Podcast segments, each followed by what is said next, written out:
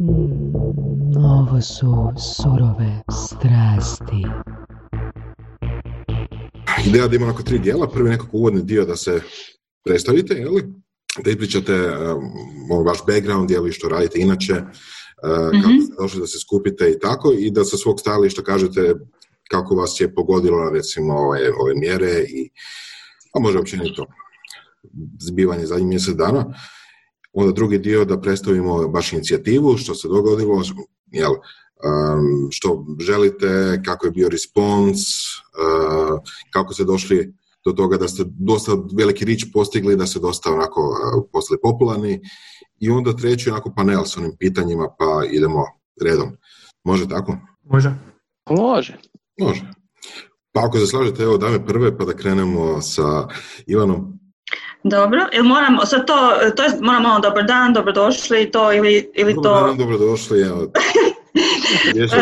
E, Pa evo, već hvala, hvala na pozivu. Ja sam e, Ivana Matić, osnivačica i direktorica e, mreže žena u biznisu Women in Adria. E, inače se također dosta bavimo, e, borimo se za e, bolji status e, e, poduzetnika i poduzetnik, poduzetnica.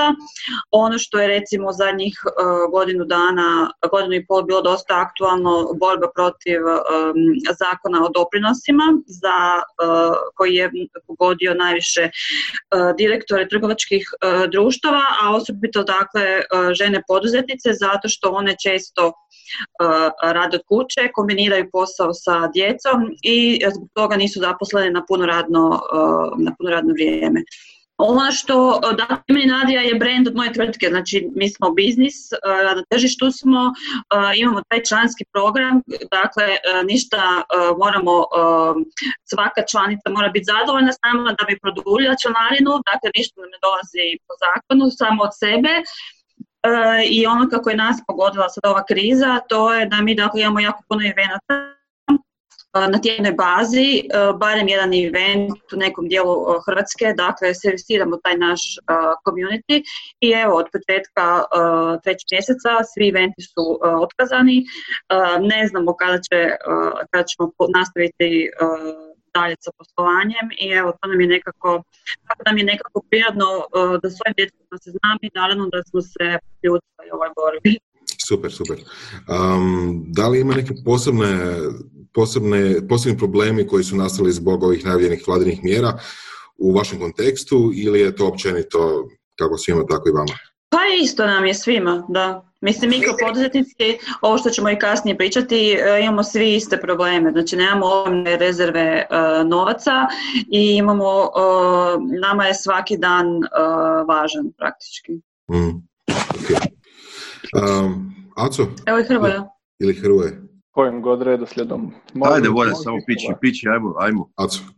Ok, znači par riječi o meni. E, Aco Momčilović, e, psiholog, stručnjak za ljudske resurse, e, dakle trenutno vlasnik obrta preko kojeg radim projekte. Uz to sam još i trenutno predsjednik udruge MBA Croatia koja okuplja sve MBA-evce i onda još poslovne ljude u Hrvatskoj, a i osnivač sam i trenutno član e, poslovno humanitarne udruge koja se zove POZA. I što je još zanimljivo, e, član tima Meeting G2 koji um, radi poslovne konferencije za Hrvate iz dijaspore koja pokušava okupiti. Dakle, trenutno ja kroz, klijente koji vidim da su obustavili neke od svojih eh, projekata zapošljavanja i tako dalje, a s obzirom da znam dobar dio ljudi u inicijativi, tako sam ja mislim i od početka na Hrvojev, ja mislim, poziv se priključio, zato što je ono, ono o čemu inicijativa radi apsolutno ima Mhm. jako puno smisla i nužno je odmah, odmah s tim početi raditi. Eto, Ok, toliko od super. mene. Dražen? Dražen? Prvo, ako samo se mogu ubaciti, ovo jako šušti kad mičeš mobitel, pa možda da ga mjutaš dok ne pričaš. Da. Ok. Pa evo, ja sam Dražen Orešćanin, jedan od partnera u firmi Poslovna inteligencija. A, nas je u firmi troje partnera. A, firma se bavi implementacijom analitičkih sustava. Bio sam gost u surovim strastima prije jednog godinu dana, tako da Cijelo ne treba, ja mislim, da, ne treba nešto posebno predstavljati firmu. Uh, ono, firma je srednje veličine, radimo uglavnom za enterprise klijente u Hrvatskoj i vani, telekome, banke, retailere, veli prodaju. Kad je počela kriza, ono, mi smo se pratili na radu doma, za sada nismo u ugroženoj skupini firmi, a zašto sam u inicijativi? Pa pitali su me Bero, Hrvo ekipa da im posudim neke pare, pa ako propadnu, ostaću bez tih para. moram, to je to zaštita moram, interesa. Moram, moram pomoć. Super. Evo, Hrvo Evo, sad sam se prebacio. Čujete me, jel? Je, mm Pa ok, dakle, ja sam Hrvoje Bujas, suosnivač tvrtke Pravi klik e, i suvlasnik, suvlasnik tvrtke Siguran klik, e, hendlamo tri brenda, Crno jaje, e, Go Home i, i, i Osiguraj me. U ovom momentu i stato moje krize Crno jaje je doista jako pogođeno. Praktički svi naši partneri su zatvoreni, dakle hoteli, restorani, ugostiteljski objekti, generalno kozmetički saloni, sve ono što smo mi prodavali, ostvarivali dnevno po 200, 300 i više tisuća kuna dnevnog prometa, mi smo sada pali na nekakve beznačajne cifre, srame, srame uopće reći. Dakle, doista jedan e, preko 95% pad. E, e, gledamo kako sad iz svega ovoga izaći sa novim produktima, a isto tako i gledamo kako ostati na neki način u kontaktu s našim kupcima. Mi imamo i drugi problema, mi moramo hendlati ljude koji su kupovali kupone za neko buduće iskorištavanje u četvrtom, petom, šestom mjesecu. Uh, isto to sve hedlamo i sa partnerima i sa kupcima, to je jedan, zapravo imamo iznimno veliki posao, prački ne prodajemo ništa, dobro je što s jedne strane nas partneri doista uvažavaju cijene, e, e, znaju da osam godina radimo s njima fair korektno i da ćemo nastaviti dalje, a isto tako i naši kupci su naši vjerni kupci i znaju da će sve kupone iskoristiti tako ne sad je, sad je zatvoreno, onda će to biti prvom zgodom kad se otvorja, mi se svi skupa nadamo što prije, dakle jedan nevjerojatan level posla sa svih strana, i onda umjesto da ti vlada na neki način, pogotovo nama koji smo totalno ugroženi, e, imamo nevjerojatne padove i probleme i debakle u, u, likvidnosti praktički koje nema, e, vlada nam još nametne mjere koje praktički ne da nam ne pomažu, nego su nas stavili u veliku nedoumicu. E, mi naravno nećemo pustiti naše ljude, ja sam to nekoliko puta rekao i svi kod nas, svi naši zaposlenici će ostati naravno s druge strane, eto, brand osiguraj me ima, opet s druge strane nekakav rast, to je druga, klika, druga, druga firma Siguran klik.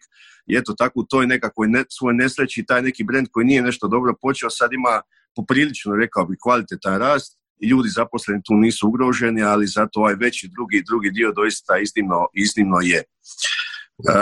kako je priča krenula oko glasa poduzetnika, pa mislim da prošli četvrtak ja sam napisao jedan apel vladi vis-a-vis njihovih e, neadekvatnih i nepotpunih mjera. Kontaktirao sam Dražena koji je isto tako paralelno pisao svoje mjere smatrao sam ja i on se priključio da nema smisla raditi na sto pojedinaca, sto mjera, nego da se jednostavno moramo udružiti neku inicijativu. Dao sam im ime e, glas poduzetnika, otvorio grupu, pozvao e, Acu, mislim i Beru, tu Ivanu na koncu konca, još neke ljude, Dražen je pozvao Gogu, koji kažem Gogu, by the way, ženu nisam nikad niti upoznao, ali evo, vis-a-vis ove suradnje zadnjih dana je strašno cijenim, i još neke ljude, Vedrana, E, pozvali smo i Macejskog, znači kao pravnog stručnjaka. E, u jednom vrlo brzom momentu se okupila jedna doista jaka task force ekipa od recimo dvadesetak ljudi, ona se širi, pogotovo sada kad samo u grupi na Fejsu imamo pa mislim skoro 40 tisuća, malo je manja, brojka, ali vrlo, vrlo smo blizu 40 tisuća članova i to aktivnih, agilnih članova. Mi smo predali još prošli petak jasne zahtjeve vladi, mislim da radimo odličan posao što se tiče komunikacije i prema medijima i prema vladi, a hoćemo uspjeti u našoj ključnoj prvoj nakani, ona se može svesti u jedan slogan, otpis, a ne odgoda, to ćemo vidjeti u ponedjeljak, e, nakon sjednice vlade koja dolazi sa novim mjerama, su shvatili da su ove neadekvatne, no ako i ne dođu u ponedjeljak sa novim mjerama, mi nastavljamo dalje do ispunjenja naših zahtjeva. Ponedjeljak to je sutra, jel? Danas nemamo nedjelju. To je sutra, da, to je sutra, da. I Bero? Evo, Bog hvala. Hvala ti na pozivu Surove strasti. Um, ja sam direktor i osnivač uh, tvrtke Entrio tehnologije. Entrio HR, vjerojatno većina slušatelja zna, bavimo se provodom distribucijom ulaznica za razne razne događanja, znači koncerte, festivale, predstave, stand-up komediju, konferencije i tako dalje. Već deset godina uh, radimo na tome. 2011. smo počeli, ono, bilo je, s obzirom da je cijeli biznis orijentiran online, uh, tad još nije bilo, ajmo reći, tržište niti spremno, tada smo imali ono, dosta jedan, um, kada kažem, težak, težak rast, težak uspon prvi par godina i od 2013. to krenulo, tako da smo ono zapravo ono, imali super, super rast, preko tisuću događaja godišnje, prodamo ulaznice za preko tisuću događaja, nekoliko stotina klijenata, nekoliko stotina lokacija, otvorili smo lokalno poslovanje u Sloveniji uh, 2018. Uh, I ove godine smo napravili nekakve, ajmo reći, adaptacije, to baš sad u trećem mjesecu i u poslovnom modelu, tako da napokon, ajmo reći, sve sjelo na svoje. Ono, vidjeli smo svjetlo na kraju tunela u smislu nekakve profitabilnosti i ozbiljnog rasta, što je u konačnici ono razlog zašto se mi bavimo poduzetništvom, da u jednom trenu dobijemo nekakav ono, financijski profit i u tom trenu je došla ova cijela famozna situacija gdje zapravo država zabranila s razlogom, ali zabranila uh, zapravo ono, radi cijele event industrije, znači 100% mojih klijenata od kojih mi živimo, dakle organizatora tih događanja, nije moglo više održavati uh, te događaje. Mahom svi događaji su ili odgođeni ili otkazani, neki su prebačeni na jesen, velika većina je otkazana, naši prihodi su zapravo vrlo slična situacija kao što ima i Hrvoje, naši prihodi su preko noći pali na nulu. Mislim da sam očekivao, znao sam da to dolazi, kako se približavalo preko Italije, ali opet ne možeš vjerovati, to je ono nadrealna situacija ovu u kojoj smo se svi našli. Nikad, no, dok ne dođe, ne možeš vjerovati da, da će biti takav nagli rez. Imamo trenutno ono šest ljudi zaposlenih, dvoje stalnih suradnika, odnosno studenta, dakle ti imamo nekih osam ljudi koji rade full time, uh, ono full time u entriju i svi skupa smo ostali ono, bez ikakvih prihoda. Ono, ko što su vidjeli naše ankete u glasu poduzetnika, tako ni mi, nažalost, zbog ono sto razloga, prvenstveno uh, skupoće, odnosno cijene ove države, razno raznih nameta, poreza i cijele poduzetničke klime koja je dosta loša u Hrvatskoj, nažalost, nismo niti mi mogli akumulirati nekakve zalihe do sad. Kažem, napokon smo došli u situaciju gdje bi trebali moći kad se ovo dogodilo. Tako da i mi zalihe neke nismo imali, ono mjesec dana, ajmo reći, hladnog pogona nakon kresanja svih mogućih troškova imamo. Um, sad ću, naravno, prisiljen sam nekakve ono, privatni kredit koji igram slučaja imam staviti u firmu um, i ono raditi razno razne, ajmo reći, magiju i, i čarobiranja da sve ovo skupa preživimo. Naravno, ne planiramo odustati, uh, nitko neće dobiti otkaz, um, ali nitko ne zna koliko će to sve skupa trajati, naravno. Mislim u toj cijeloj situaciji se ono, pojavila ova zapravo inicijativa koju se Hrvoje, odnosno ono, i Dražen pokrenuli, ja sam bio među prvih par ljudi zapravo koji se priključio, svi zajedno smo to digli do ovih stvarno nevjerojatnih brojki i užasno sam zapravo ponosan što sam dio toga i drago mi je što se prvi put privatni sektor digu na noge i odlučio založiti za, za, za sebe. Mislim, tu zapravo vidimo šta se dogodi kad perpetina ono, perspektivnih, pametnih, ambicioznih, sposobnih ljudi ono, ima viška vremena, onda shvate i onda, onda prave jako, jako veliku snagu. Ne. Realno poduzetnici do sad doslovno nisu imali vremena, što nije ok, nije pametno, ali nismo se skupo imali vremena baviti se sičim, nego svako gura svoje i plivaš u žabokrećini koju imaš. Da, mislim e, sad da se to polako mijenja. sigurno promijeniti sada, jel? Mislim, nadam. Tako, to se sad mijenja. To se sad sigurno mijenja. Da. da. Ja na ovu cijelu priču gledam stvarno dugoročno i ja preživjet ćemo tu koronu sve skupa, nekako ćemo proći kroz to, bit će teško, ali stvarno želim, nadam se i vjerujem da ova cijela on, inicijativa će prerasti nešto dugoročno i da ćemo biti tu da se založimo za bolje društvo za godinu, za pet godina, za deset godina, da više nema ovoga, one loše situacije kako je bilo do sada. Da. Ne govora si, ja se nadam da se ti ovaj, uključio snimanje ovog sessiona. pa meni piše recording, tako da piše. ako je to pogrešno, onda stvarno ne znam. Uh, Hrvoje ili Dražene, hoćete malo ispričati o tome kako je inicijativa nastala, kako je, kako je tako brzo narasla i kako imate tako dobar respons među poduzetnicima, ono bili ste u medijima, klasičnim medijima, jeli bili ste posvuda i ipak uh, postali ste na neki način glasnogovornici uh, u, ovoj, u ovoj situaciji. Jeli? Pa znaš šta, ajde da, da prvo ispričamo ovaj neki prapočetak pa uh, do trenutka kad je to konvergiralo. A to je otprilike bilo recimo jedno četiri ili, ili pet sati. uh dakle, Goga je Gordana Fabijanić, ona je jedna od inicijatorica Dakle, ona je moja prijateljica iz Šimuna sa, sa Paga. I ona tamo ima sa svojim suprugom konobu koja se zove Didova kuća. Tako da uz Boškinac to je u stvari nekakvo najbolje mjesto za, za, za klopicu na, na cijelom Pagu. A u biti ja sam od tamo negdje od svoje, ne znam, devete godine, moji starci su tamo kupili zemlju, napravili smo kuću i onako, ja sa, sa njenim mužem znam od kako smo bili klinci. I sad taj četvrtak, negdje recimo možda oko 11 sati ili oko podne, ona mene nazove i kaže, Draže, moramo nešto napraviti, ono, ovo je suludo, ono, mi smo svi mrtvi, nemamo šanse uopće preživjeti.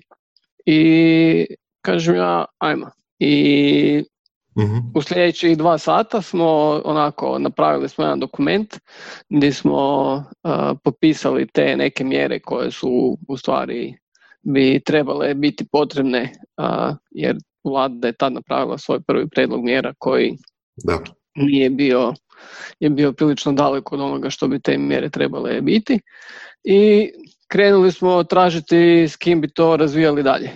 I u tom trenutku uh, je došao od Hrvoja poziv u grupu i ono, ja sam se priključio, dodao sam Gogu, a, vrlo brzo smo se čuli i krenuli smo dalje raditi. I odmah smo digli na Google Drive taj dokument sa zahtjevima i otvorili ga svima u grupi za editiranje i tamo se našlo zaista svega. E sad, da Hrvoje, ti možeš pričati ovaj dio sa svoje strane. Da.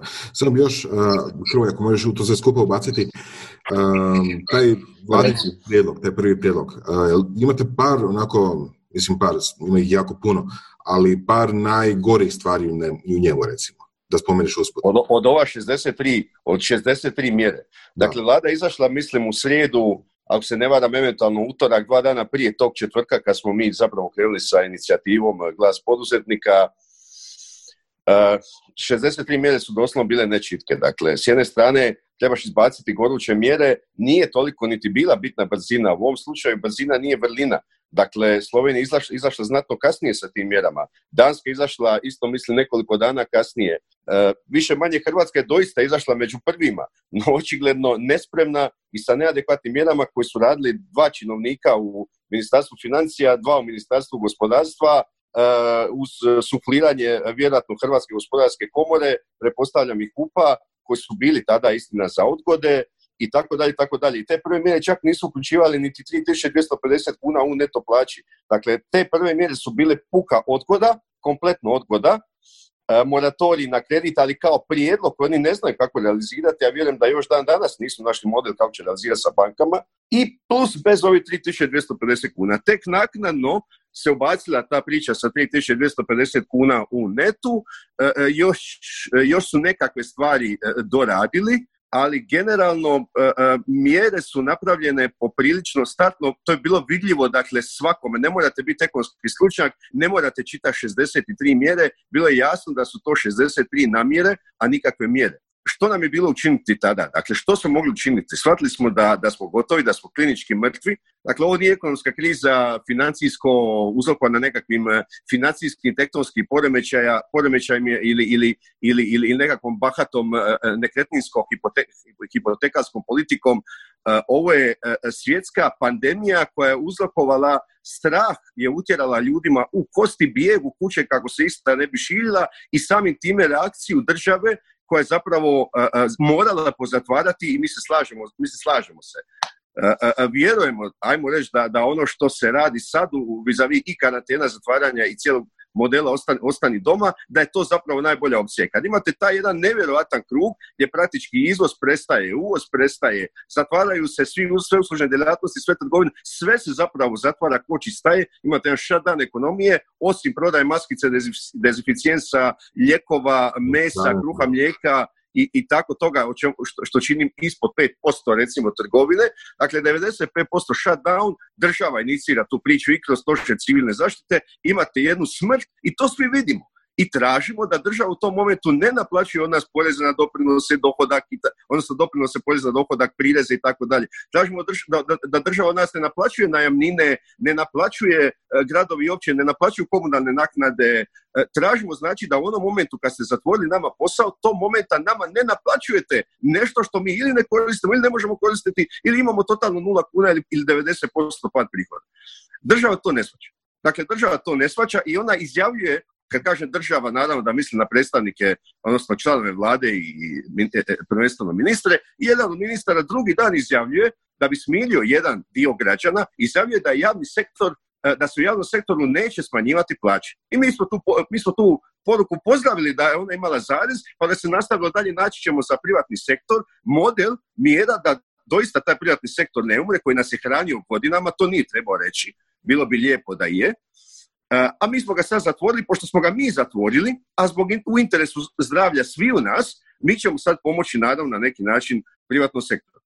No, no to se naravno nije dogodilo, stalo se samo na tome da jedan sektor koji je mislim kolika je brojka, 400 tisuća ljudi može biti miran, a nas ostali 750 tisuća košića, e pa ne može tako.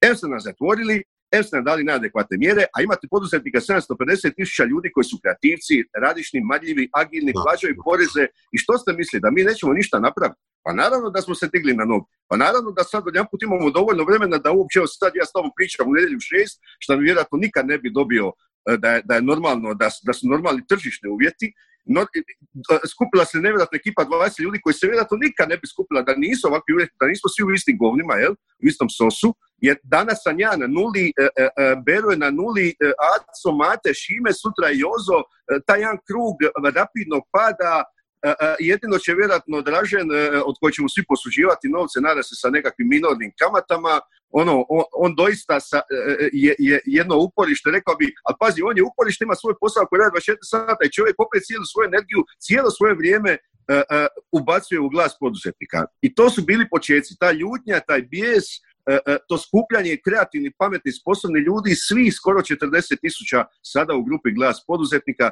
svi ti ljudi sad traže samo jednu jedinu stvar. Ista prava, ista građanska prava kao što imaju i drugi i da se ne dijeli Hrvatska na ove i na one, da se ne može ustupati pomagati samo jednima, nas zaboraviti, tražimo da budemo sad mi svi okupljeni našim zdravljem, svi mi da imamo isti cilj, a ne da u konačnici mi iz prijatnog sektora uz to što se moramo boriti protiv virusa, moramo se boriti protiv neadekvatnih mjera. Ok. Dražene, jel možeš reći u nekoliko crta, nekoliko točaka najvažnije prijedloge koje imate kao inicijativa?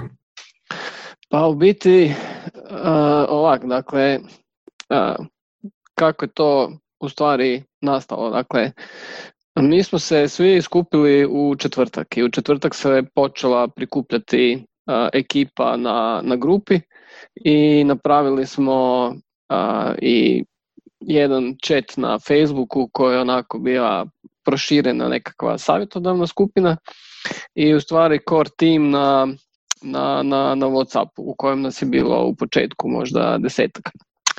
I onda smo se dogovorili da, da, ono, da ćemo se jednostavno početi gurati maksimalno i ono, s obzirom da znamo ljude u medijima i novinare, Čim smo počeli nešto raditi su već počele se javljati nekakve reakcije u javnosti i novinari su počeli pitati što radimo. I sad već taj će...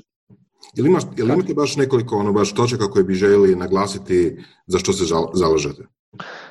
Pa naravno, ali viš, viš kako, kako tebe Hrvoje zašprehava i dok on priča uh, niko ne može doći na štih, a mene kanaliziraš nakon par rečenica, ali znam, razumio sam pitanje, pusti me, volim te da kažem.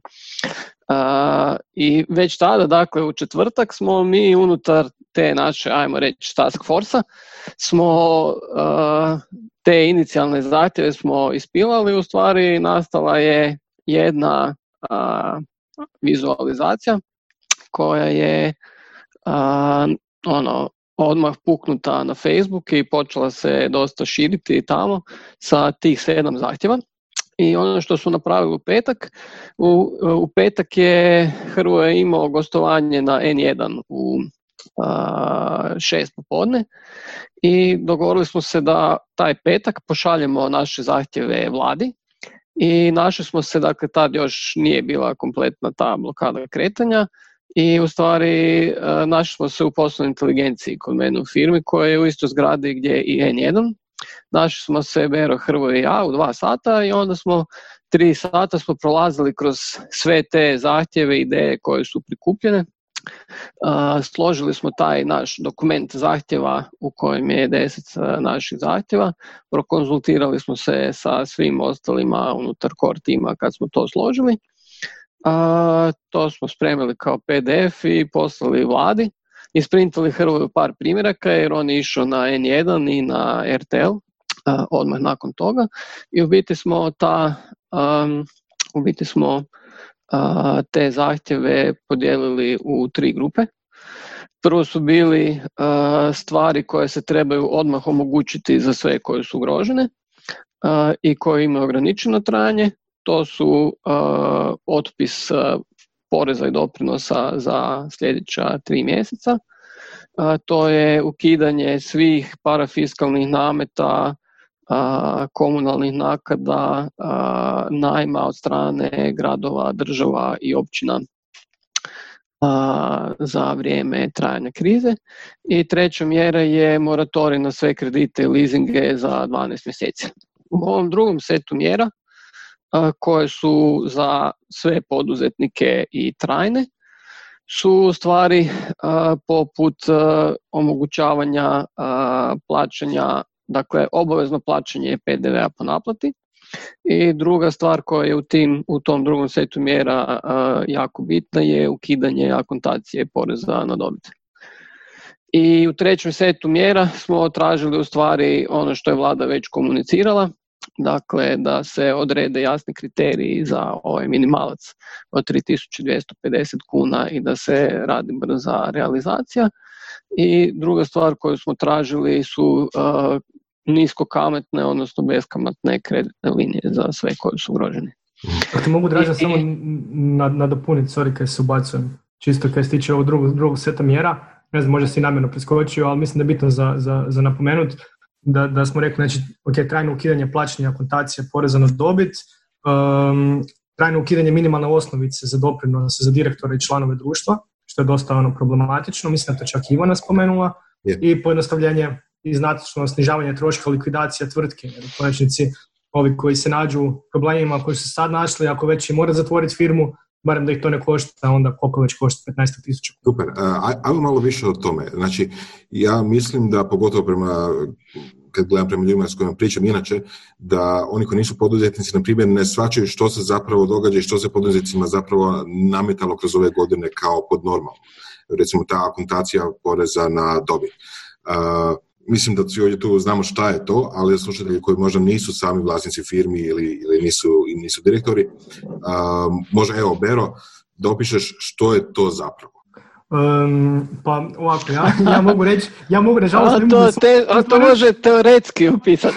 ja nažalost ne mogu svog iskustva reći, sad obzirom da je dobit koji smo imali prošlih godina ovoga, e, tako da mi to stvarno nije značajna stavka, ali mogu reći šta bi mi to značilo, odnosno šta će mi značiti trenutku kad ostvarimo e, ozbiljnije dobiti šta znači to mojim kolegama, poduzetnicima. Znači, poanta je da je to u stvari beskamatno kreditiranje države koje ne postoji praktički nigdje drugdje. Odnosno u Europi, koliko mi znamo, to ne postoji. Jučer sam baš ima jedan duži razgovor sa, sa prijateljem koji upravo sad radi, e, radi u Dubaju u jednoj velikoj konzultantskoj kući, znači jako, zna jako puno o poslovanju i trebao sam mu nekoliko minuta objašnjavati e, šta je to akontacija poreza na dobit na kraju mi nije vjerovao da to postoji. Znači doslovno to je, e, e, ako si prošle godine ostvario nekakvu dobit, recimo ne znam, 120 tisuća kuna, država ti za sljedeću godinu kaže ok, prošle godine si ostvario takvu dobit, mi smatramo da ćeš i ove godine ostvariti barem takvu dobit, što znači mi ćemo ti kao izaći u susret i nećeš morati platiti na kraju, nego ćeš sad unaprijed svaki mjesec plaćati 10 tisuća kuna, a što je totalno nebuloza, jer ti tu godinu možda si investirao, možda uopće nećeš imati dobit, možda ćeš biti u gubitku, ali bez obzira na to ti moraš plaćati akontaciju poreza koju možda uopće nećeš imati, time doslovno beskamatno kreditirajući državu. Znači, to, je, to je sramotan zakon. Da, odnosno ako možemo to pojednostaviti, da se porez za sljedeću godinu plaća u odnosu na to što je bila zarada, odnosno dobit prošle godine, jel tako? Da kažem, Tako je. Što uopće ne mora biti. To je, to, to je pretpostavka, odnosno način da država dođe do, do love. Porez se obračunava i mora se platiti unaprijed bez obzira kakva dobit bila ove godine. Znači ako neko prošle godine, na primjer, imao e, fantastičnu godinu i imao je super prometa, imao je super dobiti sve skupa, ove godine će plaćati porez na tu dobit, odnosno plaćat će ovogodišnji porez obračunat prema prošloj godini. Tako je. Sad zamislite to u situaciji gdje recimo neka firma, ne znam, koja je izvrsno poslovala prošle godine i doslovno u ovom trenutku, znači imao neko, ne znam, 600 tisuća kuna dobiti. Znači ovo, u ovoj sekundi kad je ta ista firma zatvorena zbog odluke stožera i u cijeloj situaciji, također mora platiti taj porez, znači 50 tisuća kuna će morati platiti, a ne da neće imati dobiti, nego neće imati ni prihoda uopće. Znači, to je nebulozno. Da, da. Pa dobro, ali evo u ovom prošlom setu mjera, dakle to je recimo jedno od, od zahtjeva koji je prihvaćen i sad se preko e-porezne može a, ono dati digitalno Zahtjev za smanjenje. da se, da da to- se ne radi ta uplata više. Ali to je nešto što, što treba biti, e, sa ne znam Dražen, e, ali to je nešto što treba biti trajno, definitivno. To ne smije biti požarna mjera za sad, znači to je nešto što se mora ukinuti za uvijek. Pa naravno da treba biti trajno, zato smo i tražili da bude trajno. zato je u našim zahtjevima. Hoću reći, ne, ne znam šta je ovo što je država u ovom trenutku donijela, da li je to privremeno donijela ili je donijela kao trajnu mjeru. Pa za za sad sada je privremeno, ali sve što je privremeno bit će trajno. Tako je. Da, za neke stvari bi to bilo dobro, za neke ne, vjerojatno. Um, imamo tu isto, mislim imamo sličnu stvar sa doprinosima na, uh, za rad, za plaće radnika koji trenutno ne mogu raditi. Jeli? Pa možda Ivana da kažeš malo o tome isto. Uh, znači imamo taj koncept da radnici u puno industrija ne smiju raditi raznih razloga, ali ipak država želi da oni budu dalje zaposleni, ali isto tako ta država traži da se na te njihove plaće plaćaju doprinosi i i Da. Pa to je općenito još jedan primjer uh, razumijevanja poduzetništva u Hrvatskoj uh, gdje se zapravo jako puno priča, jako puno novaca se troši na promociju poduzetništva, a u suštini smo daleko. Ono što smo i mi prije ove krize uh, upozoravali je da zapravo, me čujete? Čujemo te. Uh, da uh, zapravo uh, vlada, je, vlada radi sve na tome da mi dođemo što više na toj ljestvici konkurentnosti, odnosno da nam treba što manje dana da pokrenemo biznis.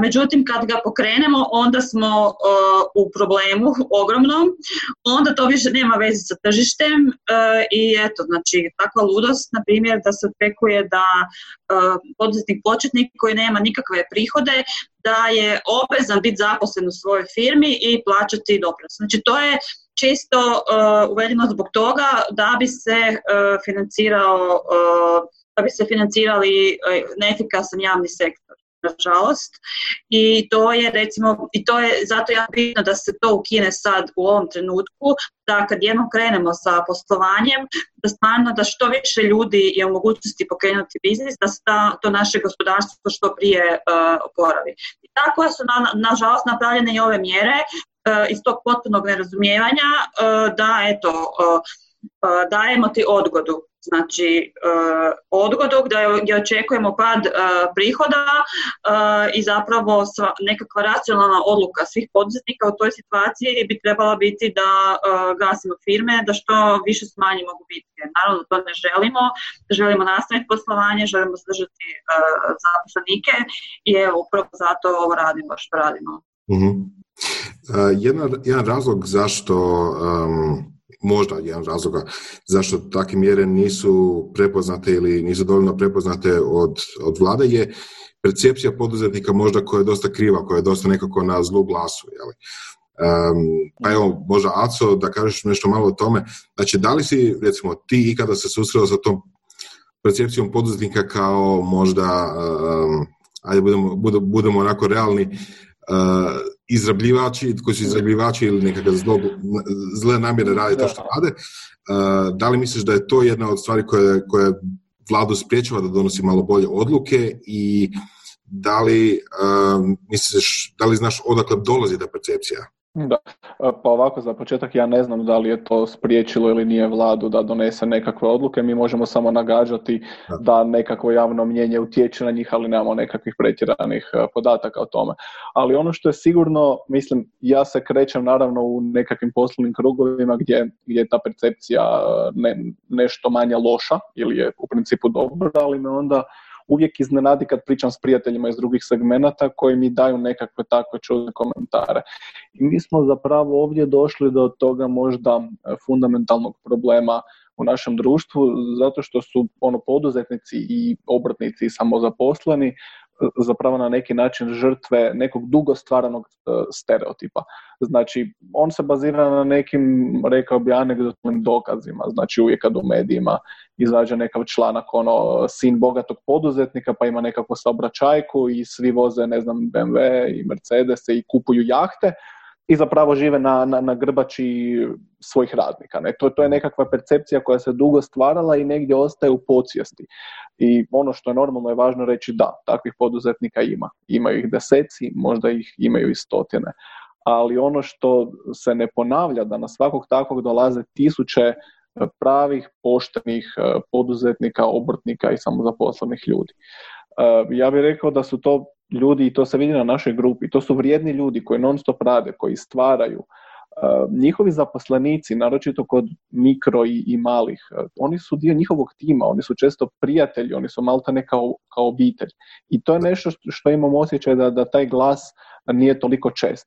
E sada, mi smo puno tih podataka koji su inače u nekim ekonomskim krugovima poznati potvrdili kroz naše ankete. Naprimjer, negdje sam čitao, ne znam da li je to e, točan podatak, ali da je prosječna profitabilnost firmi u Hrvatskoj oko 4%, što je izuzetno nisko s obzirom na to koliko ode državi i tako dalje. Znači, zapravo neko može...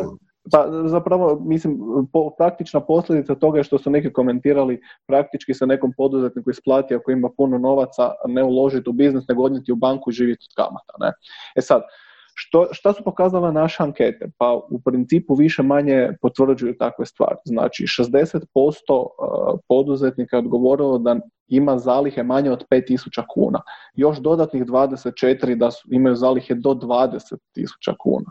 Uh, isto tako kad smo ih pitali koliko dugo možete preživjeti, znači 90% ih je reklo 1 do 3 mjeseca, znači to je, to je ništa. Ne?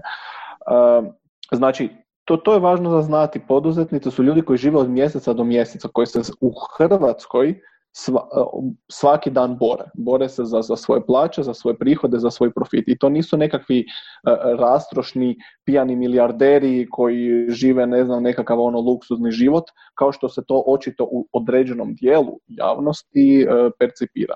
I mislim da je dio i ove borbe E, zapravo za to, da ispravimo tu percepciju, da, da, da zastupamo te desetke tisuća ljudi koji su s ovim pogođeni, doslovno je pitanje kako će e, preživjeti ovaj mjesec i sljedeći, a kamoli, a kamoli nešto više od toga. I iz tog razloga, kao što će sigurno i ostali spomenuti, dobar dio ovih mjera ima izrazi, izrazito važnu vremensku komponentu. Znači mi se ne možemo igrati pa sad probati nešto ovaj tjedan, pa ćemo za dva tjedna donijeti druge, pa za tri, četiri mjesec dana treće, pa ćemo vidjeti kako ide, pa ćemo za jedno tri, četiri mjesta vidjeti šta nam odgovara. Do tada će velik broj njih, nažalost, već biti ovaj, u izuzetno lošoj situaciji.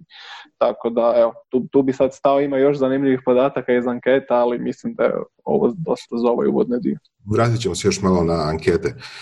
Ono što je zanimljivo da u cijelom svijetu poduzetnici su, odnosno najveći broj poduzetnika je mikro, ono jako mali i mali. Mislim, kod nas je to malo brojke su drugačije, kod nas je mikro ili ono, tipa one man band, odnosno freelancer koji radi sam za sebe ili tako nešto. Tih ima jako puno. Onda recimo firmi sa jedno ili dva zaposlenika ima onda još dalje jako puno. I onda tek na kraju dolazimo do one brojke da firmi od ne znam 20 ili više zaposlenika čine onih možda, ne znam, 2-3% je li na kraju krivulje, ali onda one velike firme kojih ima tipa doslovno desetak ili 15 u cijeloj Hrvatskoj. Jeli? Na, na, u usporedbi sa onih desetaka tisuća koji imaju od nula do 2-3 zaposlenika, tako otprilike nekako izgleda. Vani su brojke, koliko sam vidio, malo bolje, tipa vani ipak ima više firme koje um, recimo nekim, nekim kategorijama Europske unije, mikrofirme, su do ne znam koliko recimo, ne znam, do pet zaposlenika, ali kod nas je mikrofirma ima nula ili jedan zaposlenika, tako da to je skroz drugačije.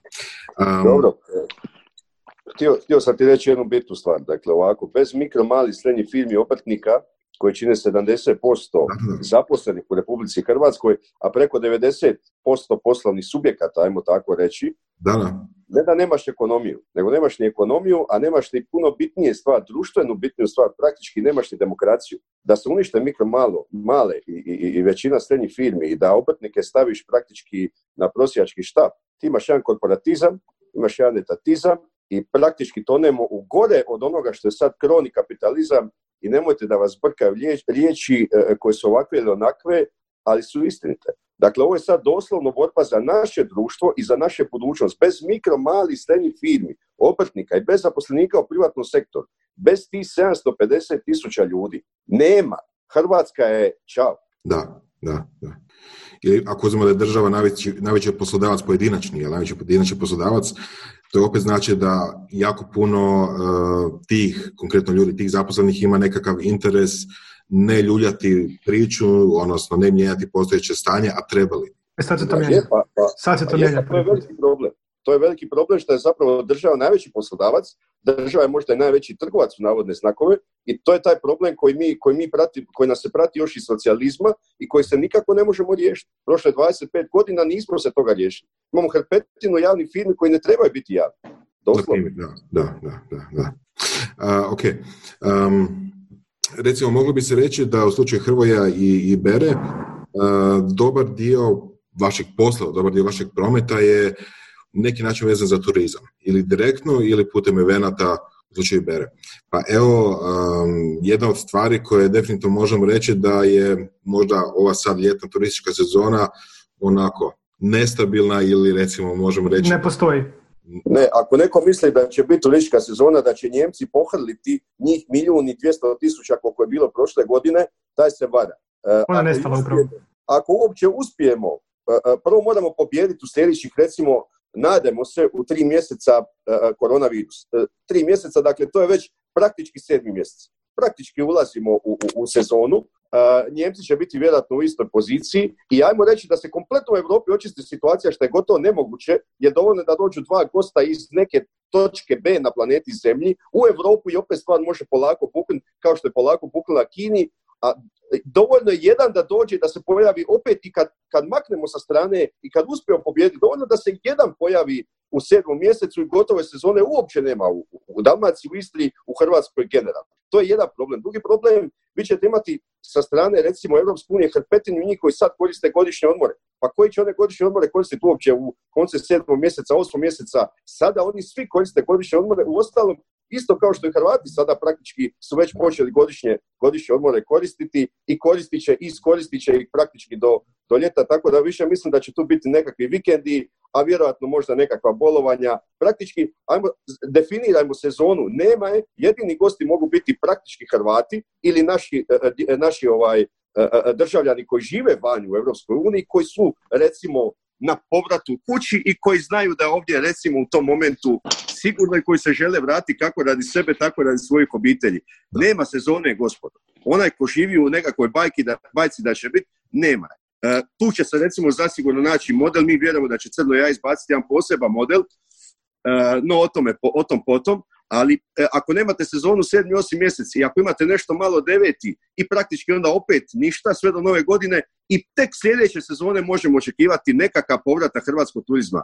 Kad to sve uzmete u obzir, onda znate šta nas čeka, kakvih ne tri ili šest mjeseci, nego godinu i pol dana nas čeka, gospod. Da, neki 20% državnog prihoda je od turizma, je tako? Tako da to će automatski više manje nestati. da li bi se mogli reći da sad vidimo posljedice onoga što se nije ulagalo u turizam koji bi se mogao događati izvan sezone, recimo, odnosno u zimskoj sezoni izvan ljeta? Da li, da li ima ikakvih naznaka da bi se nešto moglo dogoditi recimo na jesen zimu? To je jedan dio priče po meni problem što se nije ulagalo dovoljno u turizam. Mi imamo cijeli Gorski Kotar, imamo Sloveniju, imamo stvar, o, pardon, Slavoniju, nemamo Sloveniju i još imamo ga, znači stvarno jako ono, lijepe krajeve države, imamo doslovno razno razne krajolike i ogroman potencijal koji se ne iskorištava. Sve se svodi, mislim, 90% na, na kamen, more, sunce i plažu, za koju konačnici mi niti nismo zaslužni, nego nam se eto pukom srećom dogodilo. Ne? Kad vidimo čak i na tom kamenu i plaži i suncu, niti tamo ne radimo stvarno ništa, dok neke druge zemlje ono, od Azorne obale pa nadalje gdje nemaju tak lijepe plaže, ulažu i stvarno su izgradili turizam. Mi doslovno se šlepamo uz ono što smo slučajno dobili. To je jedan dio priče, to je ogroman problem, to će se sad pokazati i to će se morati promijeniti, da više nema izbora da hoćemo ili nećemo. To će se morati promijeniti, jer će ljudi biti gladni. A drugi dio priče je uopće problem što se toliko slanjamo na turizam. Uopće, ne, znači, gdje su druge proizvodne grane koje smo propastili, to je ono što se u konačnici mora, će se isto morati vratiti po meni. Da. A eto, trudili smo se oko brodogradnje. Da, krivo. Probaj dalje. Brodogradnja i izgleda budućnost koliko smo novaca otukli unutra, to mora da je ono vrhunski potez. Da. Um, recimo, 35 milijardi kuna. da, to, očekujemo povrat na te pare jako veliki, jel tako? Mi bi bili sretni sa 10, ono, 10% toga da se uloži sad u, u oporavak Ja se, ja se nadam samo da neće biti nečija pametna ideja da sad država treba investirati u nekakve proizvodnje, da država treba otvarati firme, tvrtke i tako Ono, dalje. Ne, ne mislim na tebe, Bero, nego čujem te ideje da bi država, da, da bi u najmanju ruku možda opet da se vrati litorizacija, znate, to je bilo tamo 45. 6. 7. 8. pa je moj Šibenik koji sad napokon doživio turistički bum bio pretvoren u doba Tita u praktički jednu e, e, crnu tmurnu luku okruženu sa dvije crne tmurne tvornice i živjeli smo crni tmurni radnički život, a napokon smo zadnjih 20 godina doslovno procvjetali, pogotovo zadnjih 5-6. Tako da gledajte, pustite moja poruka takvim, pustite dobraga poduzetnicima da se bave poduzetništvom i biznisom, ako, na, ako nam mo- pomognite tako da nam ne otežavate dolazak do kreditnih, budućih kreditnih linija, treba će nama dosta, dosta sredstava da mi se skupa dignemo. A hoće li neko ulagati u ovo ili u ono, hoće li ulagati u hotel, hoće li ulagati u, nije bitno, bilo kakvu proizvodnju, to prepustite nama. Napravite prave zakonodavne okvire, Da. e, e, napravite sustav koji, što je rekao Vuk Vuković danas i misli da je to prošlo dosta, dosta liše, što bi mi da Martinci rekli. E, Država zadnja, kad se radi naplata, kad se radi ovo, kad se radi ono, kad plaćaš PDV, prvo možeš platiti radnicima, dobavljačima, bum, bum, bum, onda plaćaš državi. A to država zadnja E, isto tako i znači da e, država kad je na nečemu zadnja, onda će se motivirati da se naplati, pa će napokon pravni sustav profunkcionirati. Mi sad dobro ga imamo sustav u kojem ja kad pošaljem dobavljaču fakturu, on meni ne plati, ja državi moram platiti PDV je država prva, a ja ode na sud potraživa svoje novce i taj, to, ta ročišta traju milijardu godina sa milijardu žalbi i dok ja pobjedim ovaj već otišao u stečaj. Dakle, država mora biti zadnja, pa nek država ganja to koji nije izvršio naplatu, a ne da ganja mene za PDV koji nisam niti naplatio. A to će onda znači da će sudsko, sudstvo napokon profunkcionirati. Kod nas pravna država ne funkcionira, a to je ključ u demokraciji, to je ključ u kapitalizmu, to je ključ u sustavu u kojem smo sada i koji imamo nevjerovatne ajmo reći ovako, ovo sad što ste čuli nije bio šum u prostoru, ovo je bila moja ljutnja. Ovo je bila moja ljutnja. Dakle, sad u ovom momentu bi najradije bacio mobitel i rekao, ljudi, koji vam je vrag? Ima 4 milijuna, sposobni smo, dokazano, možemo odraditi sve što treba napraviti. Da, Kao ljudi smo jaki, imamo nevjerojatnu poziciju. Može. A Ajmo, što nam se događa? Po- Politikanstvo i pizdarije, eto, to nam se događa. ajmo još malo objasniti i par stvari koje si rekao. Opet, je stvari koje mi tu znamo, ali mislim da treba za gledatelje i slušatelje malo pojasniti. Recimo, jedna stvar je opet plaćanje PDV-a na ispostavljene račune, a ne naplaćene račune. To drugim riječima ide u onu kategoriju isto kao, u, kao jel, obračun, odnosno uh, Da, akontacija, akontacija po osnovi e, e, porez, e, akontacija e, poreza na dobit. Dakle, to je isto jedna e, magična, e, e, mislim da je to škegrina inovacija bila, dakle isto kao i PDV na koncu konca.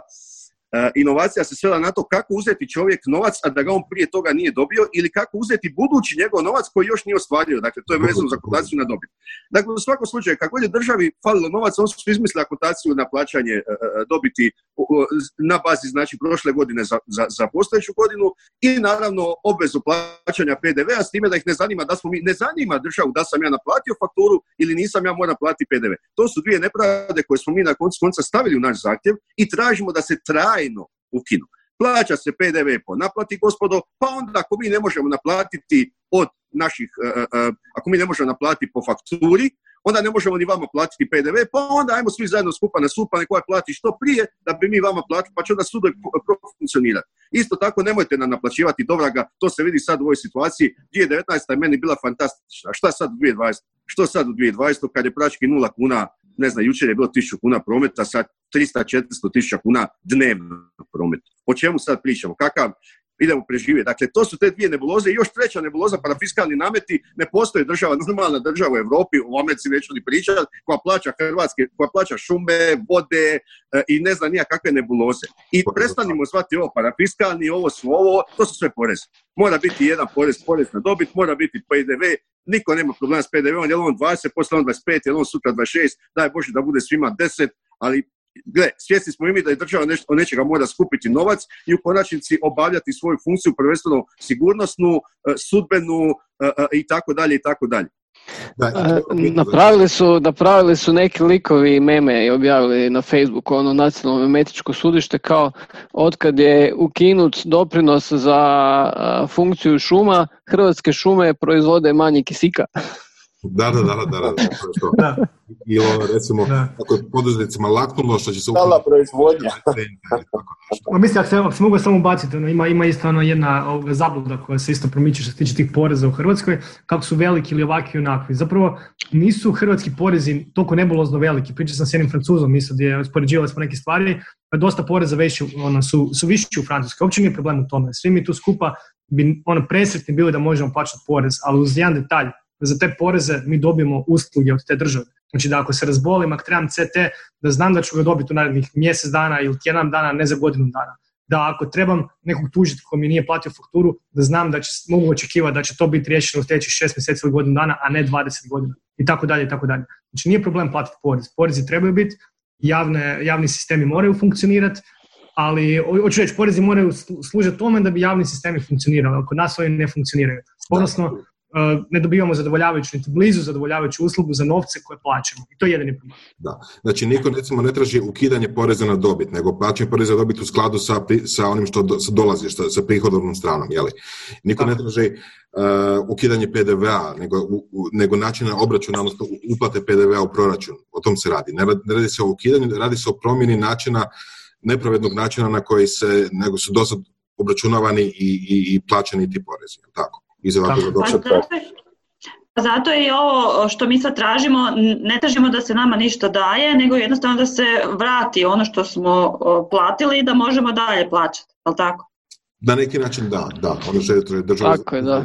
Neka, da, to je. Da, uslugu, odnosno to uslugu. Uh, To je komunikacija koju vrlo često koristimo. Dakle, to su naši novci.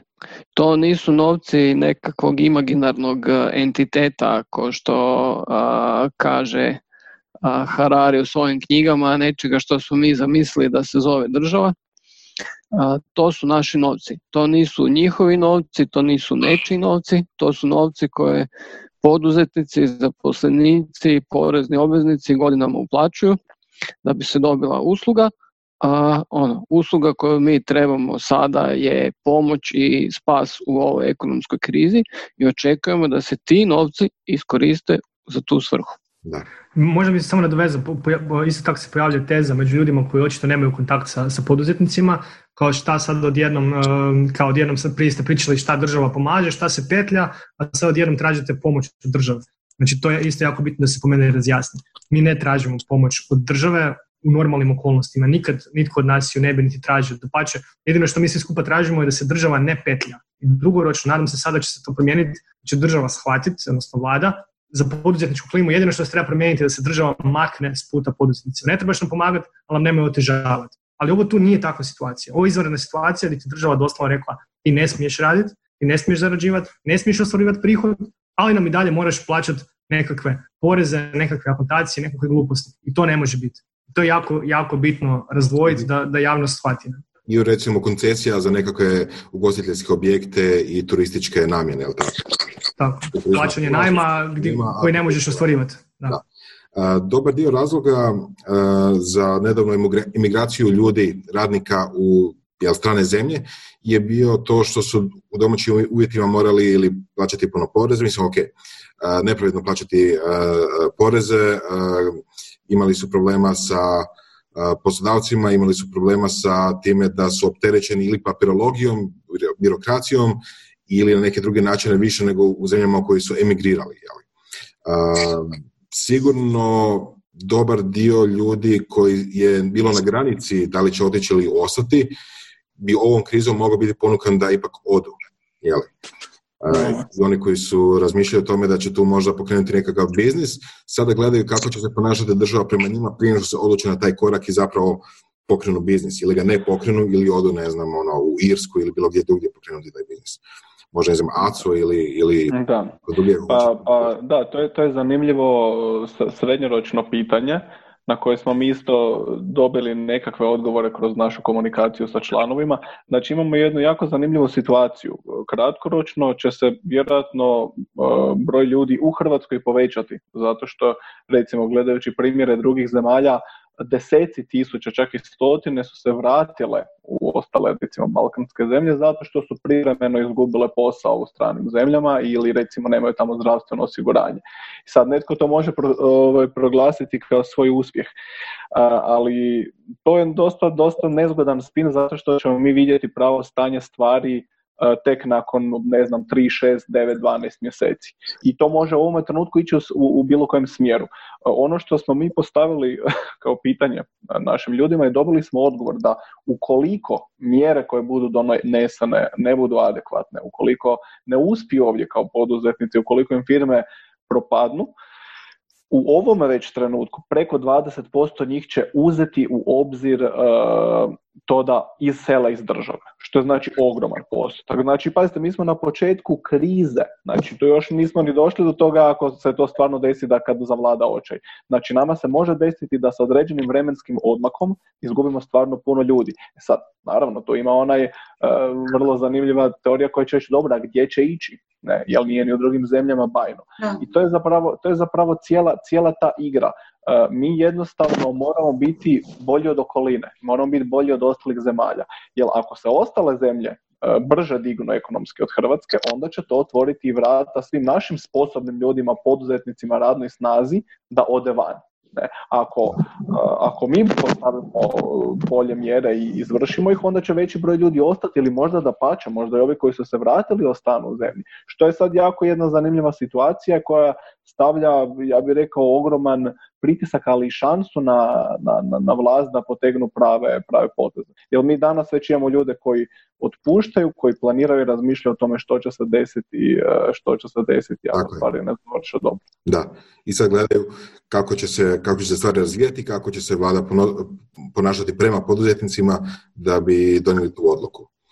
A naravno u tome trenutku e, imamo već sada nekakve izvještaje šta druge zemlje rade od mjera. I prema onome što su radile, e, mislim, stvarno ozbiljne i konsultantske kuće i ustanove, znači ispada da većina zemalja ima E, puno značajnije mjere od naših, gdje se upumpava puno više i novaca u privatni sektor i različite znači olakšanja i mjere druge i rezanja i tako dalje. Znači prema onome što mi sada vidimo, čini se da drugi rade puno bolji posao od nas. E sad, vidjeti ćemo šta će se desiti u Znači, opet se ne radi o tome da trebamo izmišljati toplu vodu, nego možemo gledati, možemo šopingirati mjere, da tako kažem. Znači, da.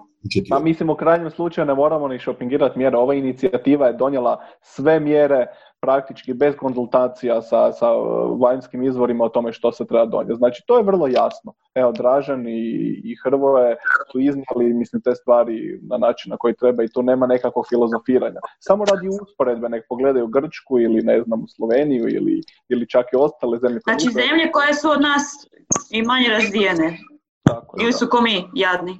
Ili su više većim dugovima čak. Znači, to je mene iznenadilo. Zemlje koje stoje još lošije od nas su potegnule ozbiljnije uh, i značajnije mjere i još više upumpale, ali značajno, znači mi to ne govorimo sad ne znam 10, 20, 30% razlike, nego govorimo o multiplikatoru puta 2, puta 3, puta 5, puta 10. Da, da, da.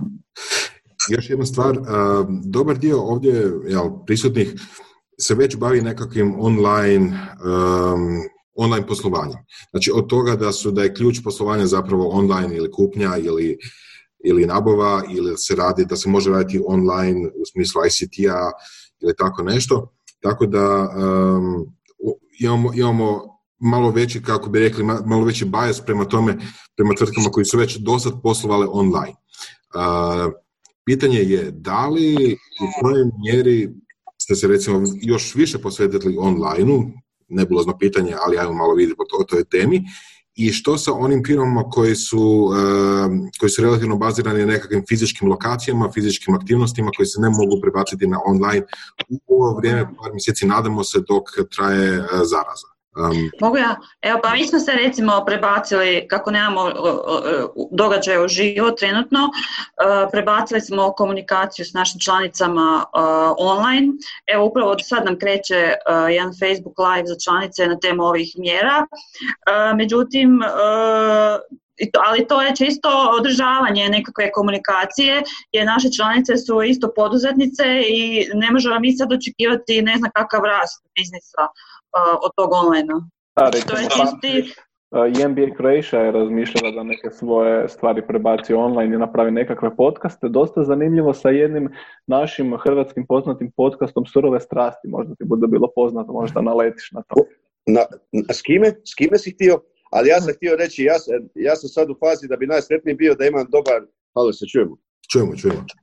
E, da imam jedan dobar komad livade negdje ovdje blizu Zagreba pa da uzgajam kumpire, krastavce, kukumare. Ja bi se sad zapravo počeo baviti, htio baviti poljoprivredom, meni je dosta online Ja sam se naonlineirao cijeli život, čini mi se, tako se, tako se osjećam.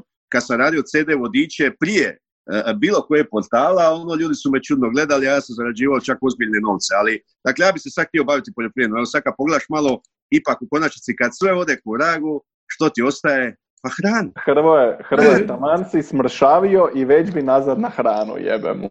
Hrvoje, ja ti rekao, sam, rekao, sam, rekao sam povrće, ne janjetina. Mislim, ne čuješ me dobro. Imam ti jednu dobru ideju, Hrvoje. Šta bi mogao početi uzgajati? Dvije stvari koje će ići. Možeš uzgajati maskice, ove zaštitne maskice možeš uzgajati. Uh, I druga stvar, možeš destilirati ova dezinfekcijska sredstva. Tako da u poljoprivrednom A uvijek možemo posluti od Dražena po dobroj kamati, šta sad? pa fino da, uzgajaš povrće da nahraniš jance. ono, ono što bi ja sam, samo se nadovezao na ovu priču online, kako je fascinantno što možemo vidjeti, odnosno kako naša država inače funkcionira, ne? Kako su svi projekti dobivaju naravno tri poznate IT firme koje rade uvijek sa državom i ti projekti koštaju desetine milijuna kuna i traju godinama. Nevjerojatno kako se sad recimo jedan servis za prijavu ove mjere za za minimalac se napravio u koliko dva ili tri dana, bez ikakvih certifikata, odlaska na finu, pečata i gluposti, stvar radi. Ne znam koliko, mislim da nekoliko, možda čak, možda i deset servisa je država napravila i spljunula preko noći. I to je genijalno, ali to zapravo, god je super, toliko te prođe jeza kad razmisliš da su svi ti novci, da sve te druge servise koji su disfunkcionalni bili bačeni u vjetar, odnosno išli u neće privatne džepove.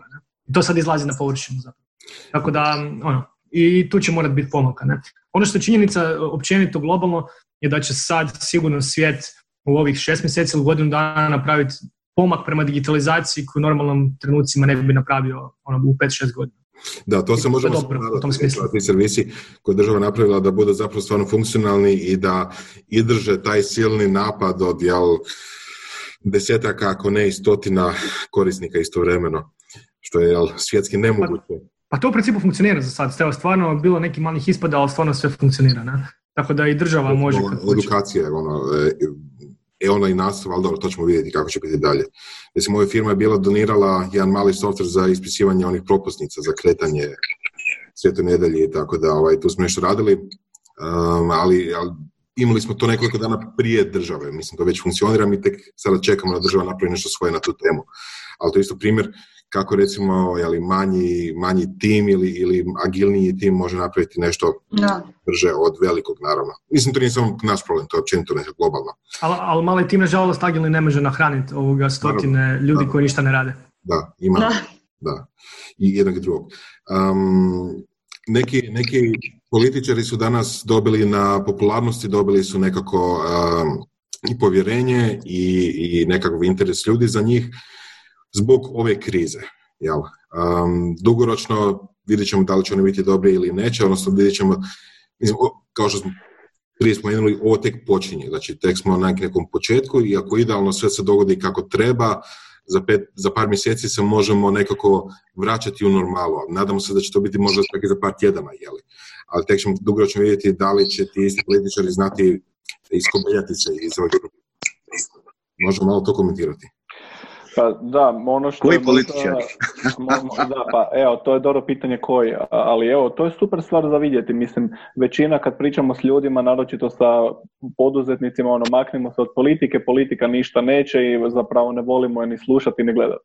Ono što se vidjelo da u ovim situacijama izlete ljudi e, pozitivno ili negativno. I recimo, mene je začudilo koliko je trenutni ministar Beroš zapravo jako pozitivno percipiran radi toga što dobro radi. Znači njegovi, njegove odluke i efekt tih odluka su u, u, u narodu e, primijećeni i nagrađeni su. Znači taj čovjek stvarno uživa i na internetu i u raznim vrstama komunikacije, trenutno jako ima jako dobru reputaciju.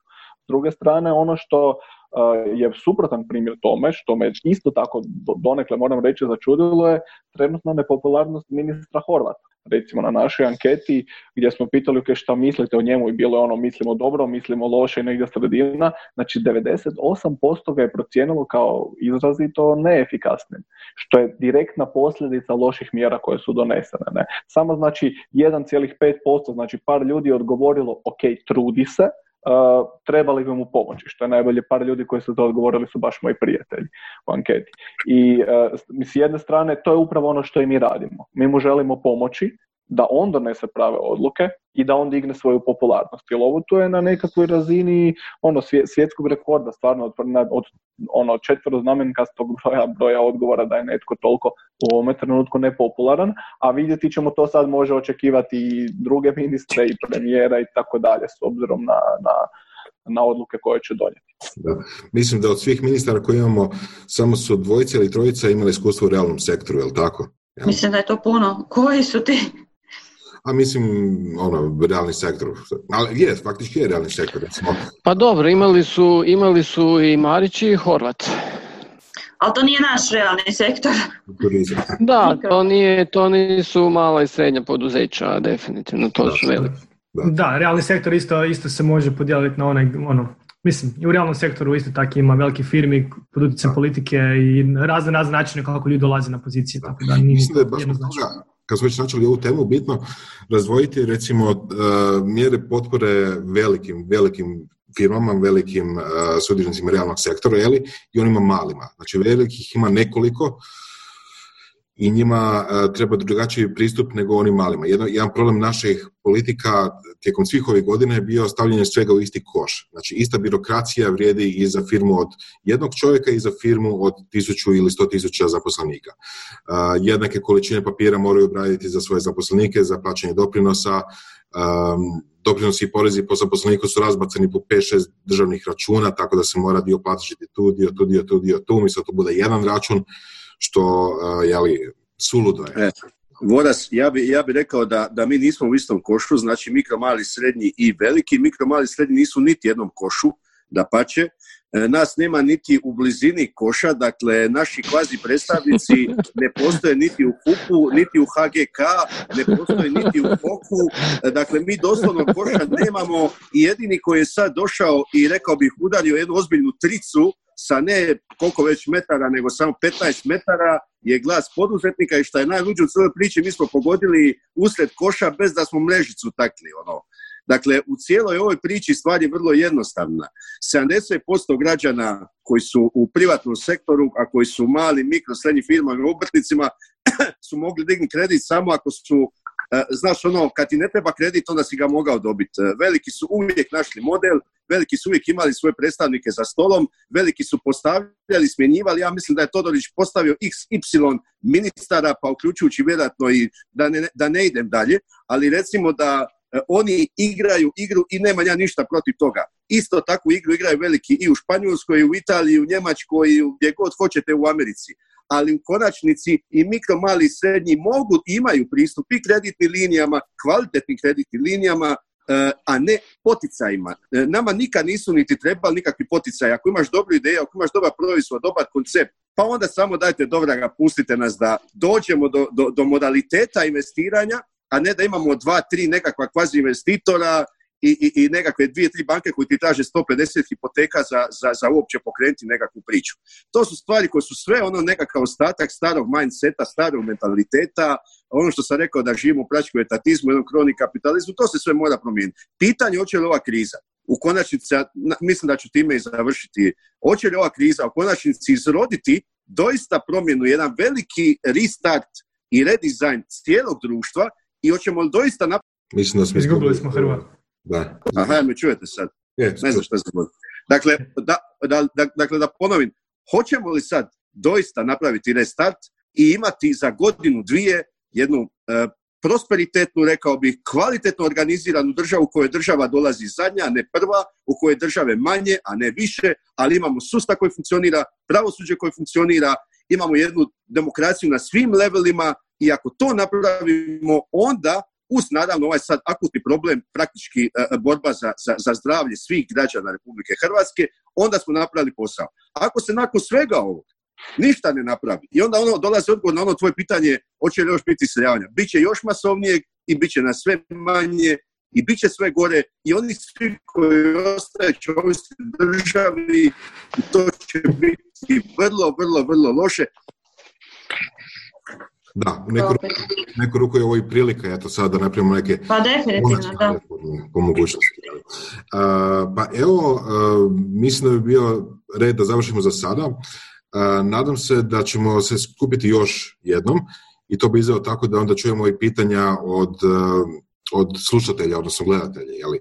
da nakon ovoga, ove snimke, da a, sastave da postave nekoliko pitanja ako ih zanima neke dodatne informacije, pa da se onda čujemo možda opet za tjedan dana ili tako nešto, da prođemo i kroz njih. Jer ovo su bili pitanja koje smo mi sada smislili i koje nas zanimaju u principu. Mene osobno isto.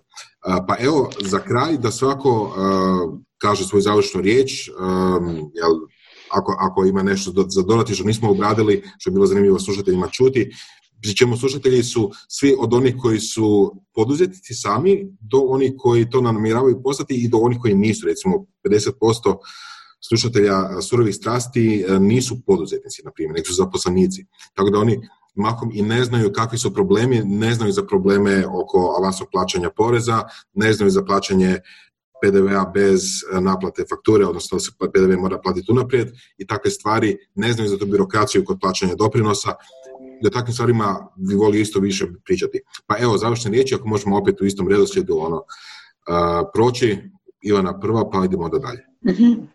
Pa evo, generalno mislim da će ova inicijativa definitivno imati pozitivan utjecaj na poduzetništvo e, u Hrvatskoj, a u najgorem slučaju uh, postićemo e, jaki e, zagovaratelj poduzetništva. Evo, već sad smo uspjeli e, uspjeli u tome, tako da ćemo, ono što je Hrvoje, e, mislim da je Hrvoje rekao, da ovo nije sprint, ovo je maraton. Super, super. Aco? E, Da, kolege su sve super i do sad rekle i zapravo ja bih se samo htio njima svima zahvaliti cijelom timu, Hrvoju i Draženu koji su ogroman posao odradili, Da. naročito prema van. E, Naravno i Ivani i Beri i Bruni e, ko- i Vuku i Andreju i cijelom ostatku core tima.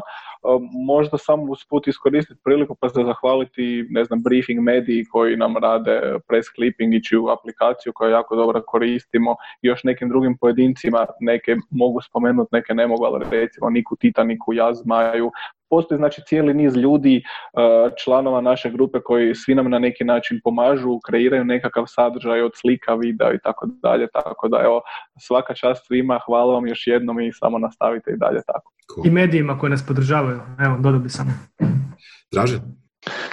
Pa, da, dakle, ja bih prvo zahvalio svima koji o, doslovno danonoćno rade.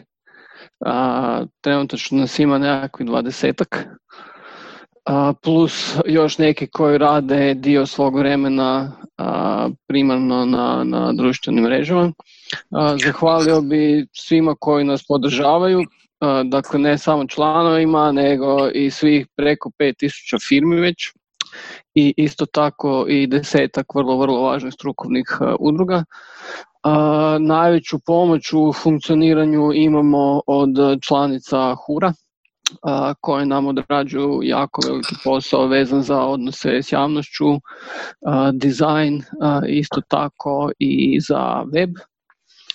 I ok, to je što se tiče zahvala. Ono što je meni ono doslovno nevjerojatno i fascinantno je taj nekakav nivo disrupcije koju smo mi napravili doslovno u deset dana, jer po, jer po doslovno po Metrikomu i po nekakvim aplikacijama koje, koje mjere engagement u hrvatskom medijskom prostoru, ono, mi smo doslovno zadnja dva dana postali top influencer u Hrvatskoj. Ispred svih. I, ono, I to je nevjerojatno koliko jedna ekipa koja se u stanju bez da se uopće vidimo kroz nekakve digitalne kanale u, u, ovom do, u ovom dobu blokade koliko smo u stanju organizirati posla koji radimo paralelno i koliko smo u stvari u stanju doslovno od ničega napraviti nekakav ono pokret koji je postao već sada nekakva značajna pojava na, na kompletnoj hrvatskoj na kompletnoj hrvatskoj sceni. I mislim da će u stvari ovo da, ulica glasa poduzetnika. pa da, ali kad ovo sve završi, ja, ja sam siguran i nadam se da će se to dobro završiti i da ćemo da će naši zahtjevi biti uh, odobreni, da će mjere biti donesene, da je ovo tek početak promjena za koje se mi zalažemo, ali ono što će u stvari biti jedna velika posljedica toga je nekakav case study o kojem će podučavati možda Vuk u budućnosti na Oxfordu. A, ono, kako smo doslovno u, u, u, u deset dana preokrenuli sve naglavačke. I naravno hvala Vuku.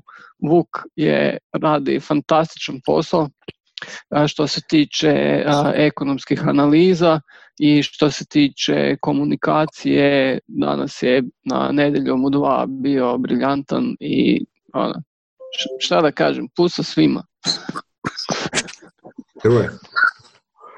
Pa meni je drago da prvenstveno, mislim da smo ponajviše uspjeli tome da poduzetnik više neće, neće biti šporka riječ, da profit isto tako neće biti, da tržište neće biti. Mislim da u tom segmentu definitivno radimo dobar posao osvješćivanja e, recimo tako cijelog društva. Bilo je krajnje vrijeme da se šiptamo iz socijalizma u kapitalizam i vjerujte mi da ćemo tamo naći naše zasluženo kvalitetno mjesto, a svak će uspjeti onoliko koliko se bude trudio, radio, koliko bude radio na sebi, ali isto tako kao društvo ne smijemo dozvoliti da postoje ljudi koji nemaju, koji su gladni, koji su na cesti i onda ćemo zaokružiti cijelo društvo i doista biti uspješni. E, iznimno sam ponosan na sve ljude s kojima radimo ovih dana, volio bi da radi svoj posao, volio bi da bildam crno jaje, ali s obzirom da to sad praktički sam nemoguće raditi, evo buš mi raditi, biti e, inicijator e, i jedan osnivača glasa poduzetnika, Mislim da se promijenilo dosta toga, ali ispred nas je doista dug put. Ovo nije sprint, ovo je maraton. Tek smo počeli, još ima puno, puno posla ispred nas i bitno je ostati dosljedan i ostati, e, rekao bih, na tom putu do kraja. Super. I Bero?